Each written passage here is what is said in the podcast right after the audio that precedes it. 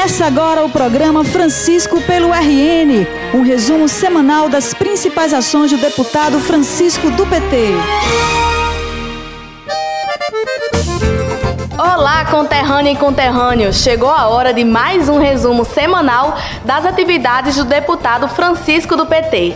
E hoje a gente começa falando de um grande tema de destaque da semana: a aprovação do projeto de créditos extraordinários enviado pelo governo do estado para a Assembleia. Isso mesmo, Mara. Foi o grande tema de destaque porque, para que o governo pudesse pagar os salários de dezembro de 2019 e o 13 aos servidores do estado, era preciso ter a aprovação desse crédito para dotação orçamentária. Ou seja, Vanderlei, o governo já tinha o dinheiro para a operação financeira mas precisaria da liberação orçamentária porque essa previsão não foi colocada no orçamento pelo governo passado, já que esse tipo de previsão sempre deve ser feita no ano anterior, para que possa ser executada no ano seguinte. O projeto estava há dias parado na Comissão de Finanças, aguardando o parecer do relator. E como isso não acontecia, o deputado Francisco do PT, que é membro da comissão, usou o regimento e cobrou celeridade no processo durante a reunião desta quarta-feira,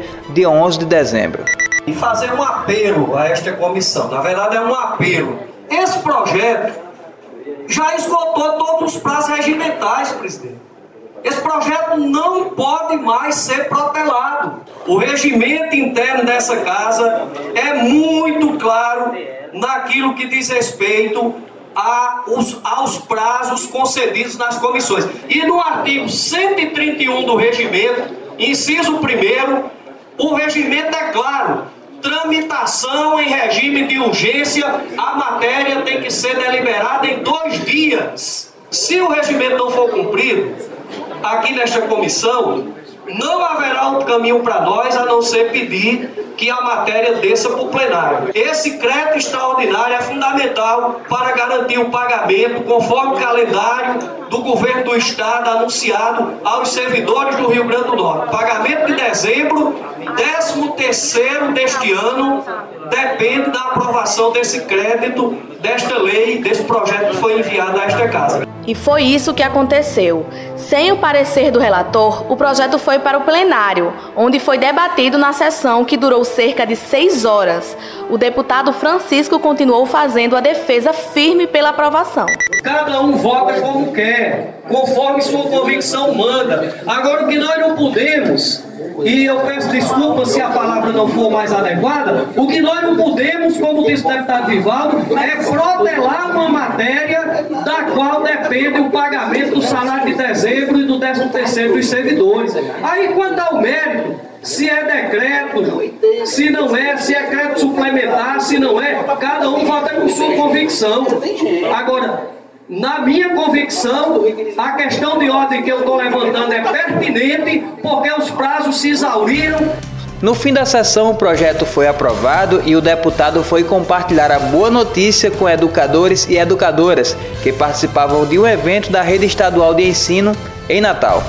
Que depois de um dia quase todo, de um debate intenso, caloroso, árduo, com muita dificuldade, nós Hoje, finalmente, conseguimos aprovar os.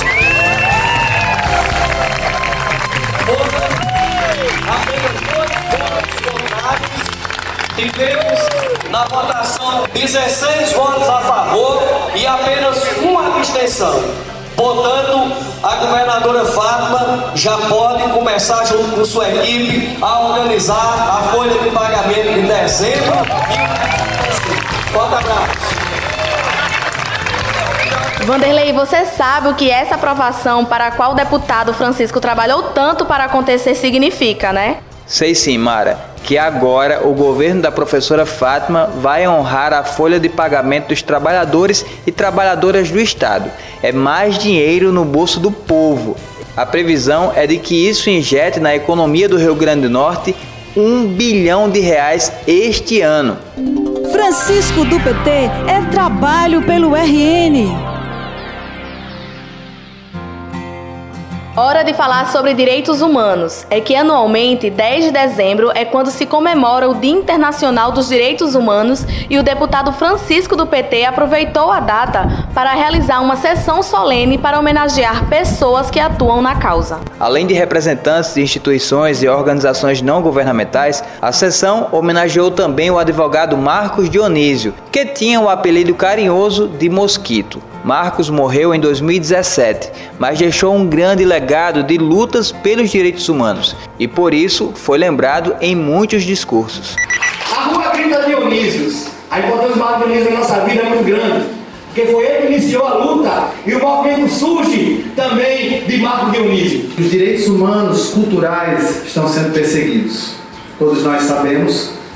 E não precisa dizer que a perseguição ao direito cultural direito humano, ela é cruel, é cretina, é misógina, é homofóbica, é racista. Só através da arte e da cultura que vamos desconstruir essas narrativas hipócritas, essas verdades inventadas, disfarçadas de fake news, é, esses discursos de desagravo, tropélios feitos por esse governo fascista. Quem recebeu a homenagem em nome da família foi a viúva dele, Maristela Gomes, que também discursou na tribuna.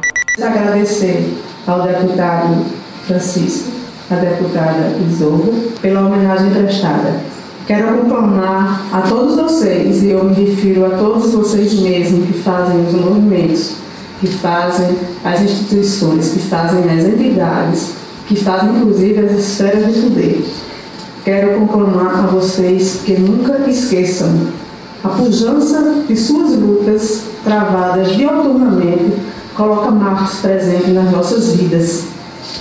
Marcos vive em cada coração que pulsa na luta por justiça. Marco Mosquito, presente.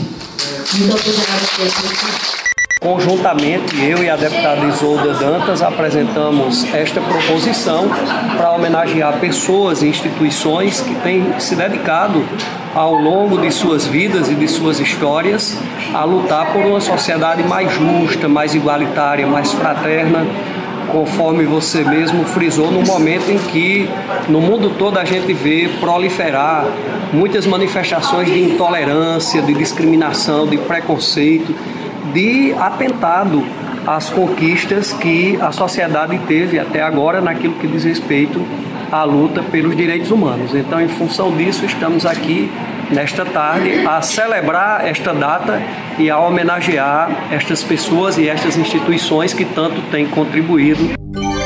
Francisco do PT é educação pelo RN.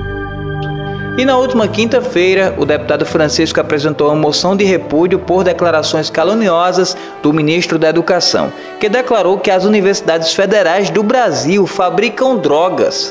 Nós temos um ano em que, infelizmente, nós não temos nada a comemorar na educação do nosso país. Dois ministros que em nada têm contribuído para engrandecer o debate a respeito dos grandes temas que devem nortear a pauta da educação brasileira. E o atual ministro da Educação, acho que é uma pessoa totalmente desprovida da qualificação necessária, do bom senso, para gerir uma pasta tão importante como é a pasta da educação.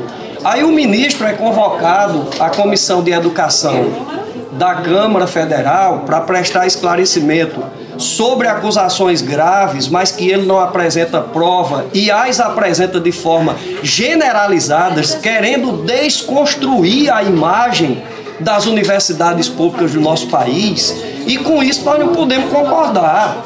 É livre a escolha do presidente da República sobre quem ele quer para colocar nos ministérios dele. Ele ganhou a eleição, então ele tem essa prerrogativa. Agora, a sociedade não pode ficar refém de pessoas desqualificadas, de pessoas descompromissadas e desprovidas das condições e da competência necessária para fazer a gestão de uma pasta, de um ministério tão relevante para a sociedade brasileira como o Ministério da Educação. Francisco pelo RN. Francisco pelo RN. Vanderlei, nosso programa já está chegando ao fim. Mas a gente não poderia encerrar sem antes falar um importante recorde alcançado pelo deputado Francisco do PT na Assembleia Legislativa, já no seu primeiro ano de mandato. Com certeza, Mara, é que já no primeiro ano de mandato, o deputado Francisco se tornou recordista em audiências públicas na história da Assembleia. É que nunca na história da Casa Legislativa nenhum outro parlamentar realizou tantas audiências públicas em um único ano como Francisco. Foram 25 no total, sobre os mais variados temas de interesse do povo potiguar. Uma das mais recentes foi a que debateu a regionalização da saúde do RN e a institucionalização dos consórcios. Várias instituições e pessoas ligadas ao tema participaram, a exemplo do secretário de Saúde do Estado, Cipriano Maia, e da presidenta do Conselho Estadual de Saúde, Geolímpia Jacinto. Como a gente já debateu aqui, desde a criação do Sistema Único de Saúde, um dos princípios né, do Sistema Único de Saúde é a regionalização, hierarquização, e a, gente, a, a proposta é que a, a, assistência na, nas regionais elas sejam fortalecidas, os recursos que sejam repassados para as secretarias de saúde elas sejam otimizadas da melhor maneira possível e esse fortalecimento da regional, principalmente os hospitais regionais, vai dar melhor assistência, melhor garantia de atendimento a essa população com os recursos mais otimizados. Existe no SUS um, um, digamos assim, um ordenamento normativo muito avançado, mas pouca operacionalização. O que é que nós estamos propondo? Retomar o planejamento regional integrado, onde identificamos as necessidades de saúde, os serviços existentes, para organizar redes de atenção reguladas, né, onde tem definição de responsabilidade para cada serviço, se é uma policlínica, se é um hospital, se é um CAPS, né, se é um pronto-socorro, uma UPA, e com isto a gente ter o consórcio como esse grande instrumento gerencial desses serviços é, de âmbito regional. Agora sim o nosso programa chegou ao fim e a gente volta próxima semana. Até, Até lá. O programa de hoje chegou ao fim, mas você pode acompanhar diariamente o trabalho do deputado através do Facebook e Instagram em arroba Francisco do PT.